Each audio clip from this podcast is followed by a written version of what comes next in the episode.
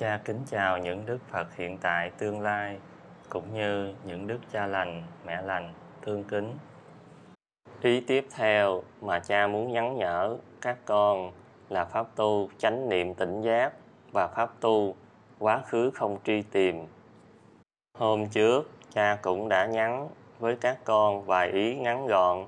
Hôm nay đủ duyên, cha nhắn thêm các con vài ý như sau như các con đã biết rất rõ, pháp tu chánh niệm tỉnh giác là pháp tu giúp các con giải thoát ngay hiện tại, không còn gieo nghiệp, khổ mình, khổ người, khổ chúng sinh. Nhưng từ xưa đến nay, do không có bậc thầy chứng đạo hữu duyên, nên tất cả vị thầy đều hướng dẫn các con không rõ ràng, thậm chí còn hướng dẫn sai trái.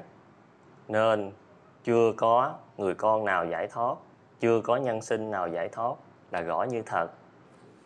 Nếu những vị thầy hướng dẫn đúng, nếu như kinh sách hướng dẫn đúng, thì từ ngàn xưa đến nay đã có biết bao nhân sinh, chứng đạo đã buông xuống trắng bạch như các con rồi.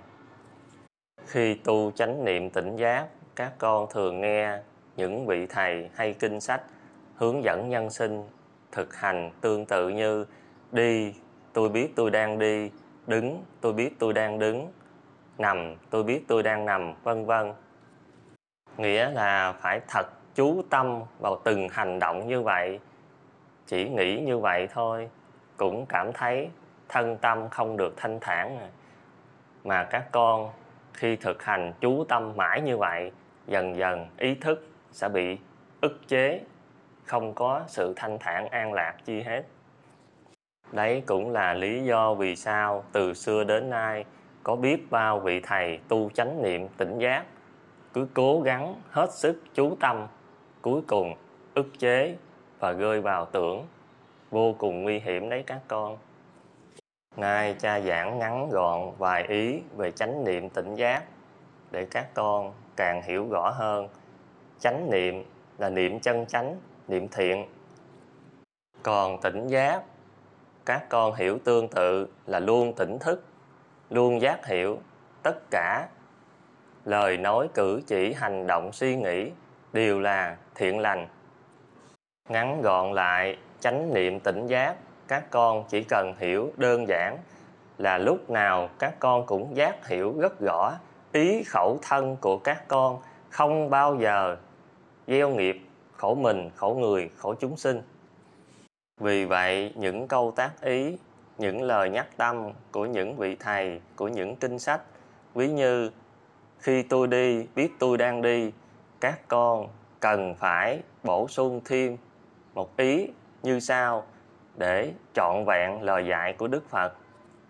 Khi tôi đi, biết tôi đang đi, trong thanh thản an lạc vô sự, không làm khổ mình, khổ người, khổ chúng sinh khi tôi đứng, biết tôi đang đứng trong thanh thản, an lạc, vô sự, không làm khổ mình, khổ người, khổ chúng sinh.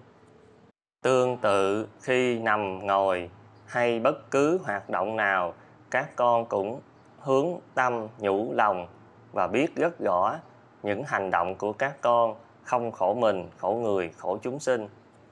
Và các con cần nhớ rõ một điều, tu chánh niệm tỉnh giác không phải ở hình tướng bên ngoài, mà quan trọng nhất là tu trong suy nghĩ của các con. Nghĩa là lúc nào các con cũng hiểu rõ như thật, đây là suy nghĩ thiện lành, đây là suy nghĩ chân chánh, đây là suy nghĩ không khổ mình, không khổ người, không khổ chúng sinh. Đây là suy nghĩ tăng trưởng tâm từ vô lượng, đây là suy nghĩ diệt trừ ngã mạng tham sân đây là suy nghĩ dân đời tất cả yêu thương. Đấy là cha chỉ nêu vài ý ngắn gọn về chánh niệm tỉnh giác. Đủ duyên, cha sẽ viết thành một nền đạo đức để nhân sinh, hiểu rõ hơn. Tu chánh niệm tỉnh giác ít nhất là phải đạt được những điều trên. Còn từ xưa đến nay, nhân sinh đã hiểu hoàn toàn sai trái về tu chánh niệm tỉnh giác cứ chăm chăm chú chú vào hơi thở, hay bước đi, hay bất cứ hoạt động nào cũng chăm chăm chú chú. Như vậy, làm sao mà tăng trưởng tâm từ? Như vậy, làm sao mà diệt trừ ngã mạng tham sân? Một chân lý gõ như thật, cả ngày chỉ chăm chăm chú chú, thì làm sao mà gieo được nhân lành? Làm sao mà dân đời tất cả yêu thương? Nhìn vào một pháp tu, các con thấy rất rõ, không có gieo nhân lành chi hết, không có dân đời tất cả yêu thương chi hết, không có mang đến hạnh phúc cho người cho đời chi hết, thì kết quả như thế nào hẳn các con đã rõ. Nhưng do nghiệp lực, nhân sinh nặng sâu, nên lại tương ưng với những lời dạy hoàn toàn sai khác, lời dạy của đức phật cha thật đau lòng xót dạ vô vàng cho duyên nghiệp của nhân sinh. Nay duyên lành đã đủ. Nhờ lời thưa hỏi của các con, nên cha gắn tịnh tâm, viết một nền đạo đức về chánh niệm tỉnh giác để nhân sinh không còn tu sai trái nữa. Từ xưa đến nay, các con có thấy vị thầy nào hay kinh sách nào hướng dẫn nhân sinh tu chánh niệm tỉnh giác không nên chú trọng vào hình tướng bên ngoài, mà quan trọng nhất là tu trong suy nghĩ.